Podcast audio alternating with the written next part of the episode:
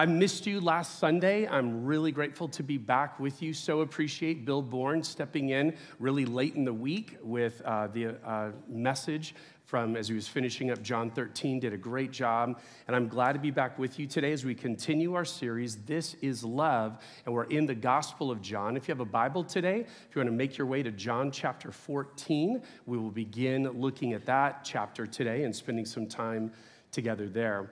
As we're doing that, um, let me get, give you a couple updates about things that are going on. First off, our design class. I love this class so much because it helps us understand how has God put me together? How has He shaped me? How has He built me? How has He designed me? And how do I put those gifts in motion in a place like Trinity Church? And so my good friend Michael Burns is going to be teaching that. That's next Sunday, the 30th. You'll see the times there, 10:30 to 12:30. And so if you're just trying to figure out, God, I don't even know what I'm supposed to do. I don't know what you've built me for, what you've shaped me to do. Come to the class, not only get instruction, but man, Michael does a great job sitting down with people and saying, let me, let me let's talk a little bit more about this and really try to help you find a place to put your gifts in motion. So Please join us for that next week. Also, you remember a couple weeks ago, our chairman of our elder board, Dan Fleming, was here and shared with you about an elder town hall meeting that is two weeks from today, February the 6th and that'll be from 3 to 5 o'clock over in the ministry building in 104 105. So please make plans to join us that afternoon. If you want to just kind of hear what the elders are working on, specifically, we'll be sharing about constitutional revision ideas that a subcommittee have been working on. They're going to present those to those there and dialogue about those, as well as some staff updates. So we'll be looking forward to some time with you. Well, here's the weird thing. So, Joanna and I left Friday afternoon to go up to Newberry Springs. If you've never heard of it, there's a good reason why. It is 30 miles still north of Barstow. So you're just going and going, and you drive past it if you ever go to Vegas on the 15. But we were there with a, a church and their couples. It was a married couples weekend, just a Friday night, Saturday. Got back late last night. Now, when we got home, we experienced the reality of the wind you experienced while we were gone. Our backyard was a mess, hammock over in the uh, fountain and water running. Somehow a chair had bumped up against a spigot, and it's, I'm just looked at like a bomb blew off in the backyard. So I'm sorry I missed your wonderful wind. If you look at my car today, we drove on three miles each direction of unpaved roads.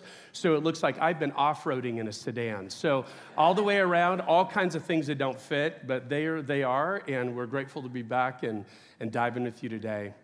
We continue in John chapter 14 with this upper room discourse. Jesus talking with these loved disciples, these friends that he has been doing everything with for the last three years.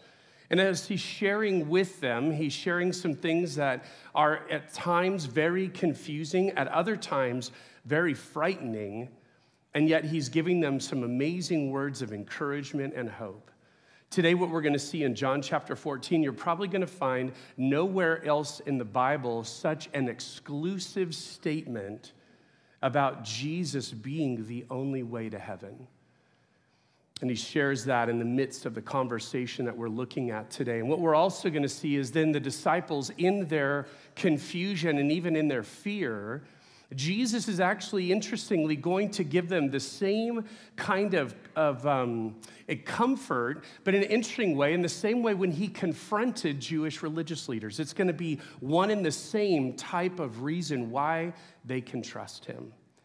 So we're going to dive in today and we're going to see what Jesus is saying. He said to disciples 2,000 years ago at a Passover meal, he says to his disciples gathered here today at Trinity Church, here online, here on the pavilion, he tells us these words today as well. John 14, verse 1 Do not let your hearts be troubled. You believe in God, believe also in me. My Father's house has many rooms. If that were not so, would I have told you that I am going there to prepare a place for you? And if I go and prepare a place for you, I will come back and take you to be with me, that you also may be where I am. You know the way to the place where I'm going. One of the things we've tried to do in Scripture is that every time either Jesus in his teaching, we see it a lot when an angelic presence comes. Every time someone says, Don't be afraid, we want to remind ourselves that's because people were afraid. You don't tell people to calm down and not be afraid when they're doing fine. So that means the disciples were in a state in this upper room conversation, they're in a state of deep concern. And think about why. Jesus has already told them around the Passover meal one of you will betray me. You will sell me out to those who have been on my heels. And another one of you even calls him out, calls out Peter, Peter, tonight alone, you're gonna act like you, you're gonna say you don't even know who I am, not once, but three times. That causes a great sense of angst, a great sense of concern and confusion. What is going on? So, in this troubled moment, that's the context for what Jesus is about to say next. It's important to understand these words don't just come out of the blue, come out of nowhere. They come in the context of don't be afraid. This word troubled, when you go back to the original Greek word, it means this. It's good to define the words causing emotional agitation from getting too stirred up inside. Simple question When's the last time that you were troubled? Some of you are like this morning. Causing emotional agitation from getting too stirred up inside.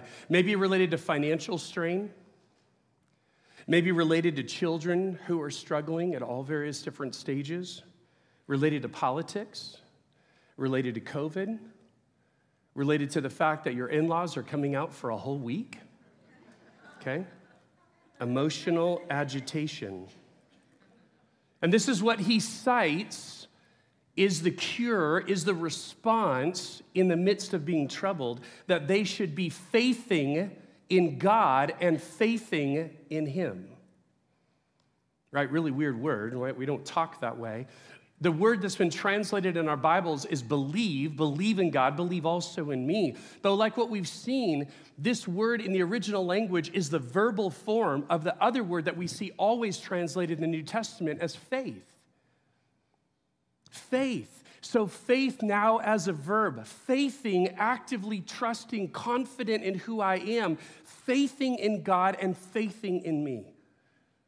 That's what you do when you have a troubled heart. Actively putting your confidence in a Jesus who is trustworthy. And you see, this word is a big word for a reason because it is asking a lot. It's asking us to take our well being. It's asking us to take the things we're deeply concerned about. It's asking us to take our troubled hearts and set them in His lap and say, Jesus, I believe I'm faithing you, faithing in you to handle the things that are causing me the most concern.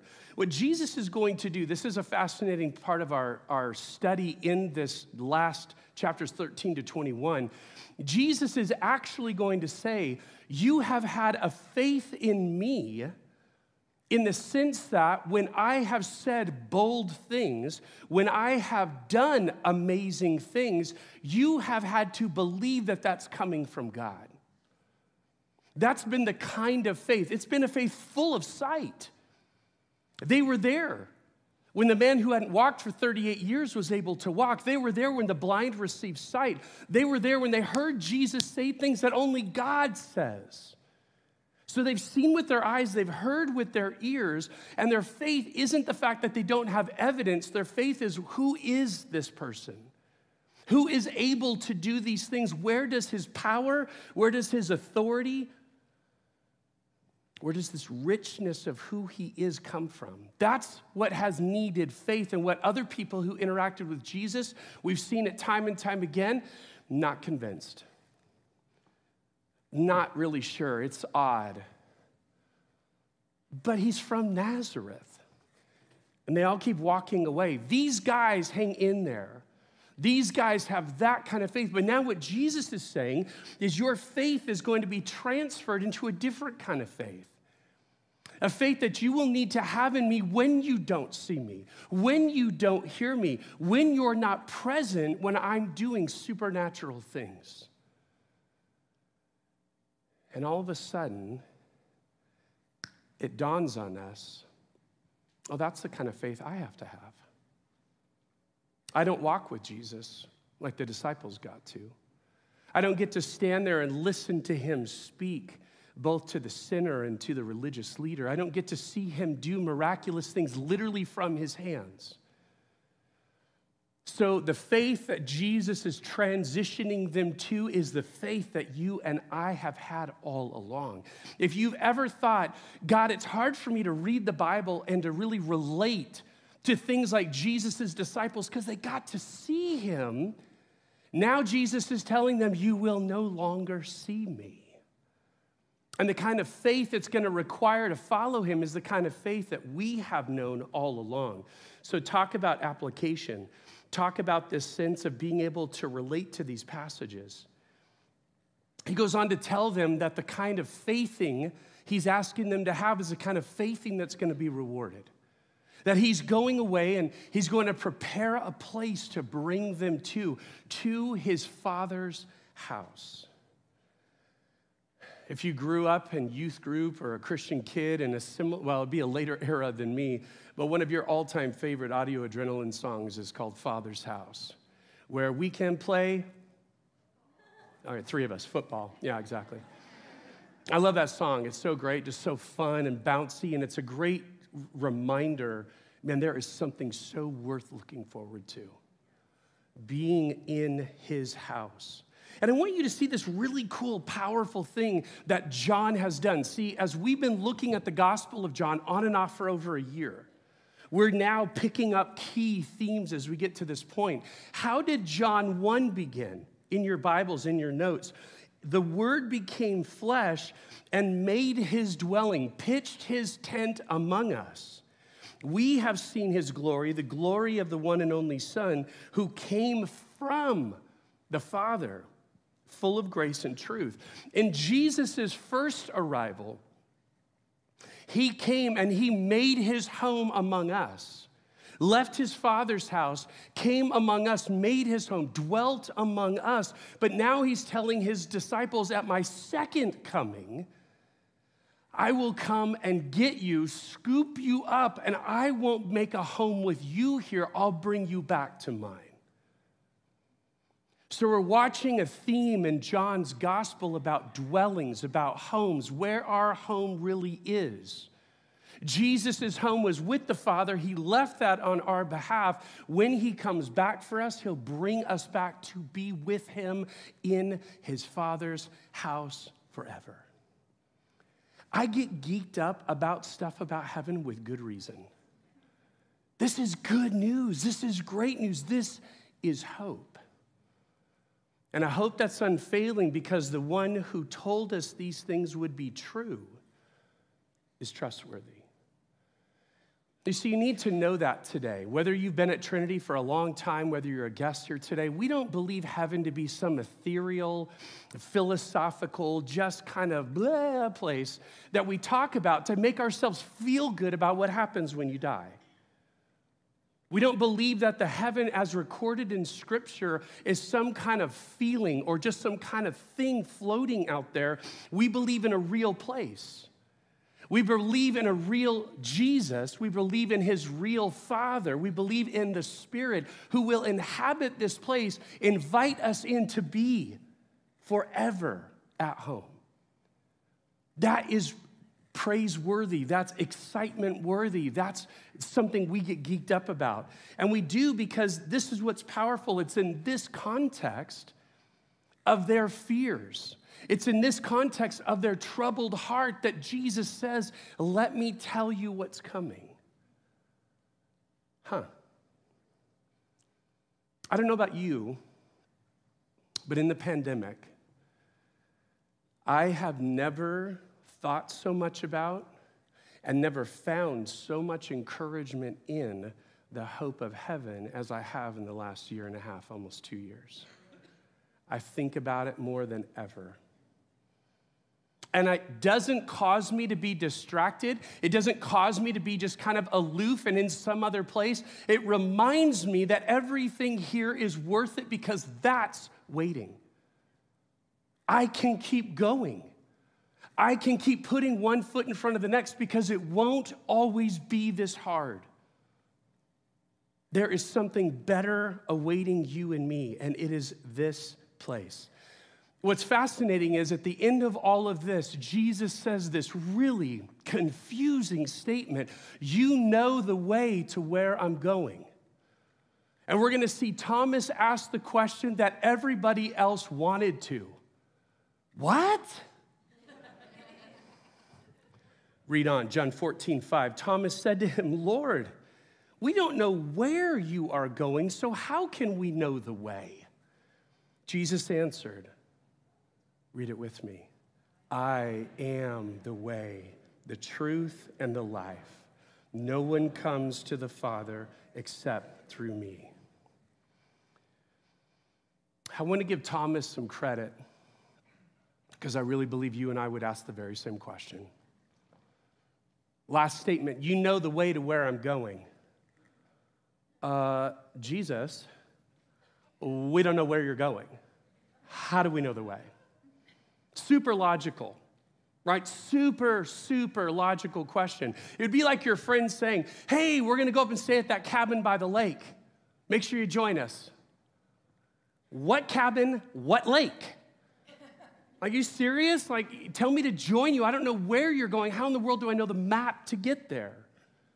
It's a very logical question that you and I would have asked. I know I surely would. The only reason you wouldn't have asked the question is if you were following the storyline of Mr. Toad's Wild Ride, who merrily, merrily, merrily, merrily, merrily, merrily, merrily, on his way to nowhere. Just hop in the car and drive crazy, and it doesn't matter where you end up. That would be acceptable. But Jesus, you're talking about this incredibly real place where you're actually going and, and physically preparing something for us. What do you mean if we don't know where that is? How can we know the way? I want to stop and consider this idea for just a minute. Again, context, right? Context speaks to us, it gives us understanding of what's going on. It's in the context of a conversation about his father's house.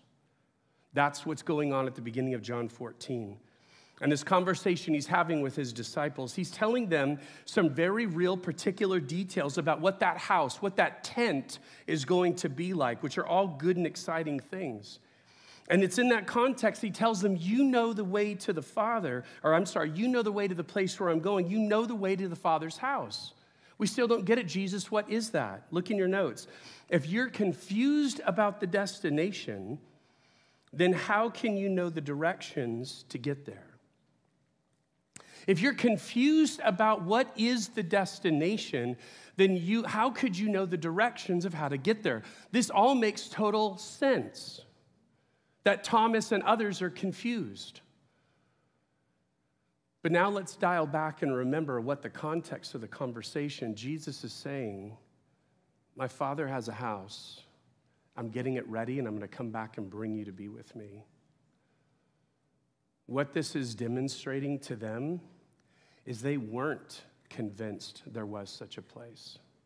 They weren't convinced that this really was a destination that they were ultimately going to go to. And therefore, when Jesus says you know the way, they don't have a clue. You see, if you're here today and you're thinking that heaven is a lot of fictitious thought, if you're here today thinking that heaven is just something we keep saying to help people feel good about what happens after other people die, if you're here today and you're just thinking, I just don't know if the thing makes any sense. Now, by the way, I'm not saying if you're here today and have questions of what heaven will be like. The Bible gives us some information, but there's a lot up for grabs. So, the last thing I would say is I know everything about what heaven's gonna be like. I don't, but I surely do believe it is a real place that Jesus' followers are going to spend forever around the throne of God. If you're here and you're not on that page, guess what? You're going to be super confused if there even is a way to that. Because you're not sure there is such a destination anyway. And that's why Jesus is saying what he's saying. He's reassuring his disciples in these last conversations that his father's house does exist. that it is a place where they want to be, and that it's worth anything they go through in this life because it awaits. Jesus connects the dot in the most powerful, masterful way. Jesus, we don't know the way. I am the way. Thomas, this home that I'm going to, that's I'm going to go and prepare for you, it's, it's not only real, but the doorway is me. I'm the passage, I'm the way to the Father. So if you want to know the way to the Father in his house, look at me. Look to me. And recognize that it's only through me that you'll arrive safe at home. The two other descriptors that Jesus uses, he talks about being the truth and the life. And I would just say this if you're looking for a succinct way to remember the character and the value of Jesus, memorize John 14, 6. I am the way, the truth, and the life. No one comes to the Father except through me. It's interesting, John in this same gospel has actually already told us that Jesus was these things. Back in John chapter 1, he said that Jesus came full of grace and truth. And in that same chapter earlier above, he talked about in him, in Jesus, was life. And that life was the light of all mankind. So, John is wonderfully weaving together this story of saying things about Jesus and then Jesus reinforcing them later in this same gospel. This is such an incredibly significant and important chapter. But note that these are such powerful qualities to understand that Jesus doesn't just demonstrate or possess, but that he is. I am. These I am statements we've seen all throughout John's gospel are always an allusion to his deity. And that because he is, watch this, that means others are not. Because he is, that means others are not. This is the most exclusive claim that Jesus makes in all of the Gospels regarding that there is no other way to the Father. And I would say to you today, this is what he says if not by me, except through me, there's no way. If you're here today and you would say, Todd, I'm, I'm a part of Trinity Church. I subscribe to its, its mission statement and its core values. Well, one of our core values says this The Bible is God's story given to transform you, watch, and to be the authority in your life. I didn't say that about me that I'm called to be the authority of your life, that I'm called to transform anyone. The Bible, God's story, is meant to be transformative and authoritative in your life. So if you're going to align yourself with Trinity's core value that we derive from Scripture, then you will understand that it's not sincere people from every other world religion that, in their sincerity and in their desire to just be good people, are somehow going to make it to the way to the top of a mountain via their own course. That doesn't exist. Jesus made it clear and Jesus made it exclusive. You might go, man, Todd, that is heavy handed. Can I tell you what that is? That's loving. I love you way too much to gloss over truths that are so meaningful as this. That if you were to walk away and think that people in your relational world who are very sincere in their faith of whatever towards whomever are going to somehow end up in a place of eternal bliss, in a place of glory around the throne of God. They just went a different path. If you're believing that, I just want you to hear clearly today Jesus didn't believe that. And I love you too much for you to stay in that mode of thinking and think that it's all probably just going to work out. And what does this do? Because of this exclusive truth related to Jesus, it moves us. It moves us in our own lives to say, Jesus, it's only in you can I place my trust. It's only in you can I have confidence. But it's also motivating us to get involved in the lives of people in our relational world. People that we know that are following different pursuits or no pursuit of any faith at all because we realize that this reality of this truth is true, not just as a promise for those who put their faith in Christ, but as a truth for those who have not. In your notes, the hope of heaven and the surety of hell motivate us to bring the love and life of Jesus into our relational worlds. The hope of heaven and the surety of hell, they're motivators to bring this love and life of Jesus into our relational worlds. This should drive you. This drives me. Peter, by the way, one of those present in the upper room that night, he would say in a, in a, a message that was documented in Acts 4, look how he says it salvation is found in no one else. For there is no other name under heaven given to mankind by which we must be saved. Let's continue, John 14. If you really know me, verse 7, you will know my Father as well. From now on, you do know him and have seen him. Philip said, Lord, show us the Father, and that will be enough for us. Jesus answered, Don't you know me, Philip, even after I have been among you such a long time? Anyone who has seen me has seen the Father. How can you say, Show us the Father? Don't you believe that I am in the Father and that the Father is in me? The words I say to you, I do not speak on my own authority. Rather, it is the Father living in me who is doing his work. Of all of these profound statements, Jesus is just filling them right now, not with even necessarily, some are new thoughts, but some are just a undergirding of what they've already heard him say. He says this powerful thing if you've seen me, you've seen the Father. We are one. I represent him completely and fully and perfectly to you. And in the middle of that, Think of how that must have been like a dagger to the heart. This is what Philip, in essence, is saying Jesus, we're afraid. Jesus, you're talking about leaving us. Jesus, we're scared. But if you'll just do this one thing, if you'll just pull back the veil and let us see the Father, we'll be good. Jesus, if you don't expect us to walk by faith, we'll be good.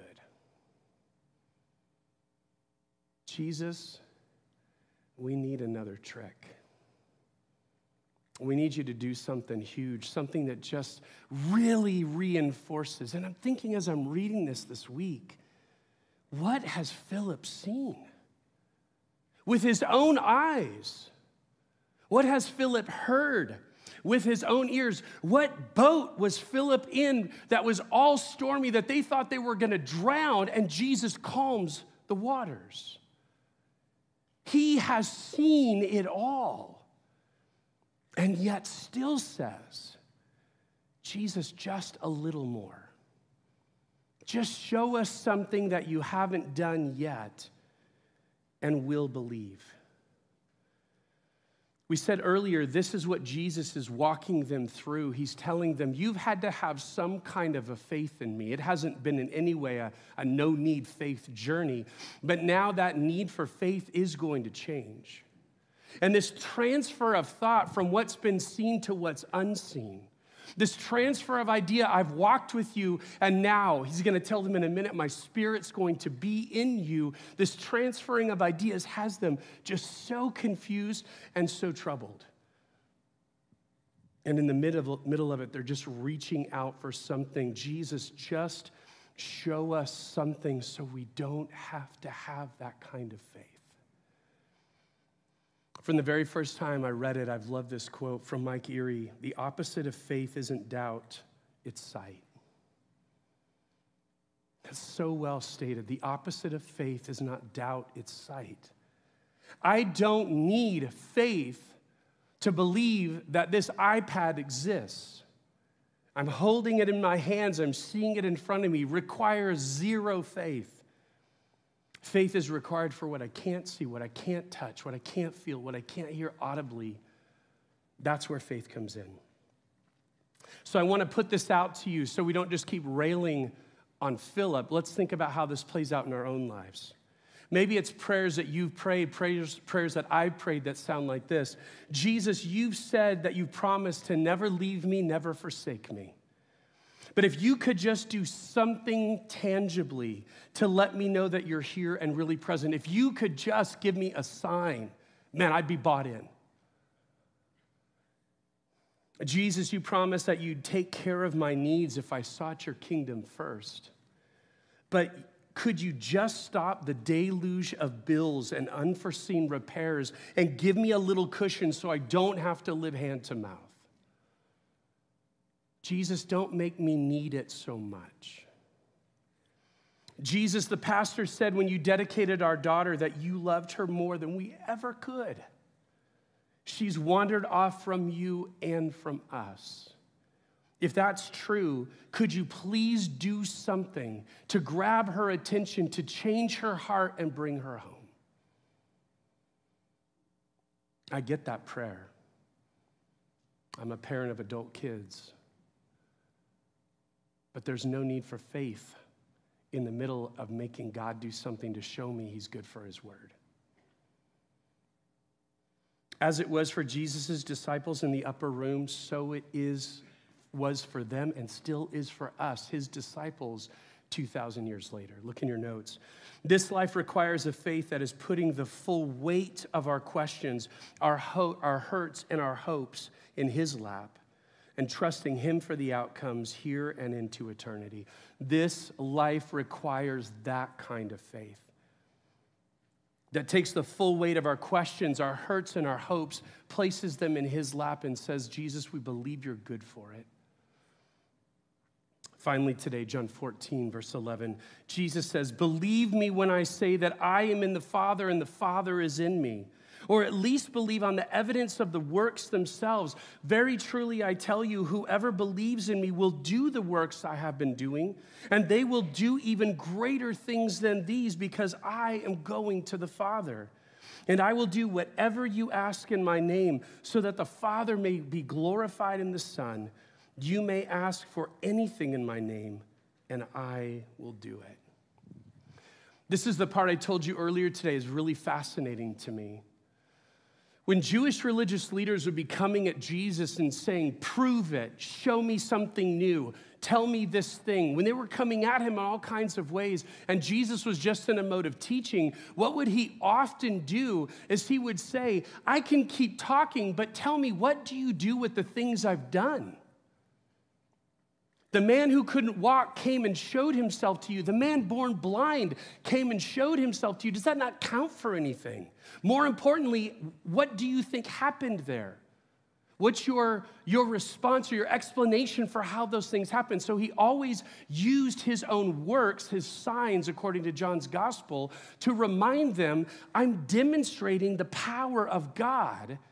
Even beyond what I say to what I do, that has to do something in you.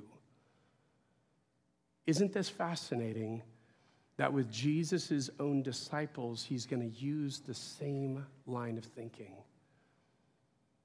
He's not angry with them, but he's helping them see, you guys, you've seen me do things that no other person can do unless God was the one energizing and empowering them to do so.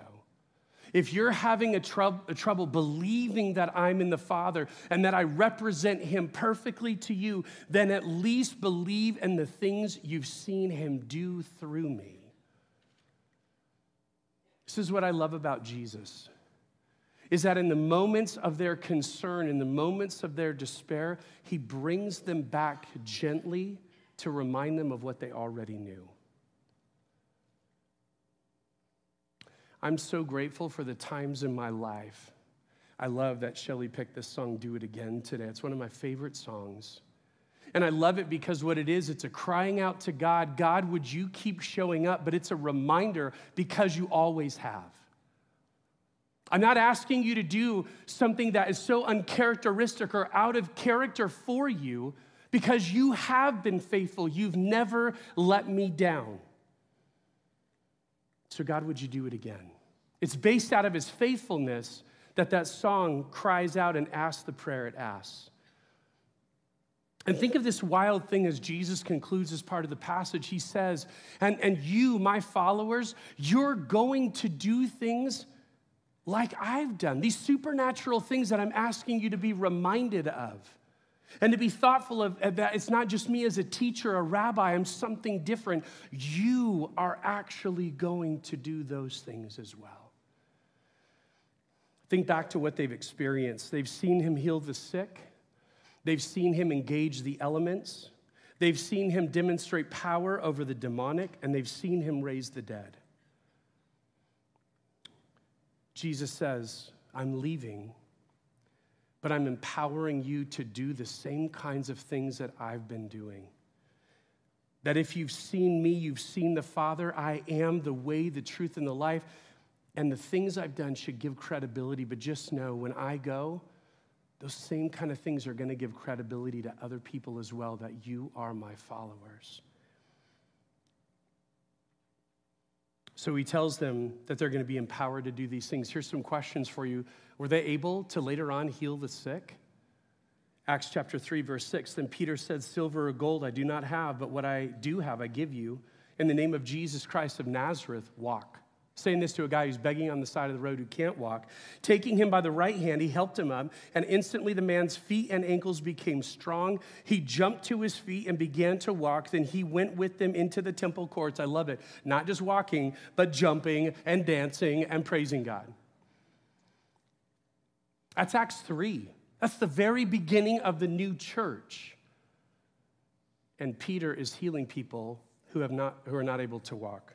Engage the elements Acts chapter 4, verse 31. After they prayed, the place where they were meeting was shaken like an earthquake. And when they were and they were all filled with the Holy Spirit and spoke the word of God boldly.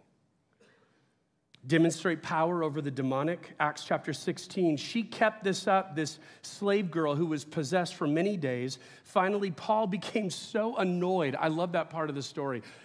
You're killing me became so annoyed that he turned around and he said to the Spirit, In the name of Jesus Christ, I command you to come out of her. At that moment, the Spirit left her. Raise the dead? Acts 9, verse 40, Peter sent them all out of the room. Then he got down on his knees and prayed. Turning toward the dead woman, he said, Tabitha, get up. She opened her eyes, and seeing Peter, she sat up. He took her by the hand and helped her to her feet. Then he called for the believers, especially the widows, and presented her to them alive. This became known all over Joppa, and many people believed in the Lord. You'll have power to do these same things when I leave you. And the book of Acts is this wonderful um, reminder that that's exactly what happened. Note the purpose of why they would be empowered to do these same kinds of works that Jesus had done. We just read it so that the Father may be glorified in the Son. Can I remind you, Jesus has not changed his tune all throughout John's gospel. It's always been, it's all about the Father. I'm pointing you to him. I want the light to be shown on him by what he's called me, empowered me to do. that focal point should keep landing on him. It's not about how Jesus began his ministry, it's also how he finished it. This has always been his anthem. So I wanted to do something just a little bit different today as we close. I want you to uh, just look at a prayer I wrote this week, and I want us to say it together. Let's look at these words up on the screen. Let's make these words our words this week. Say them with me. Father, would your work in our lives point to you? the one who has transformed us, hopeless sinners who've been adopted into your family as sons and daughters. Would others see your love and life clearly through what you've done in and through us, that you might receive all of the attention, all of the glory, because you alone deserve it. Father, we say to you today, we are a people who at times are troubled, who at times are all a mess inside. And this passage today screams that when we are, would we take into account what Jesus said to a group of people who were troubled?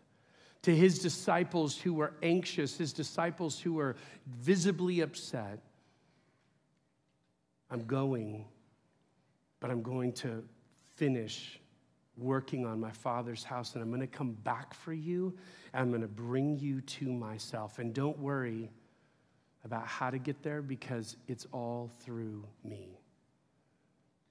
Father, would those words hearken to us this week as we go through different occasions that cause us to be troubled?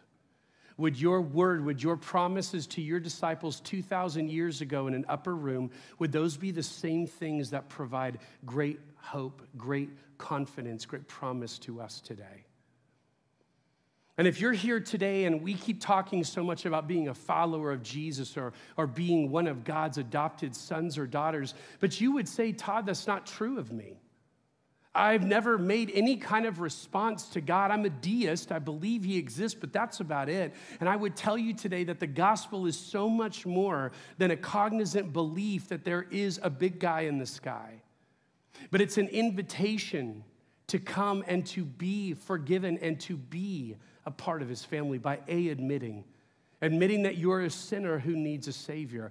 Be believing that Jesus, this Jesus who's been talking to his disciples today, this Jesus would ultimately go to a cross and die for all the sins of the world, including yours. Believe he's the only Savior available. C is choose. Choose to say, Jesus, I put my confidence, my faith in who you are and what you've done, not in what I can somehow do. And I want to live my life simply following your example.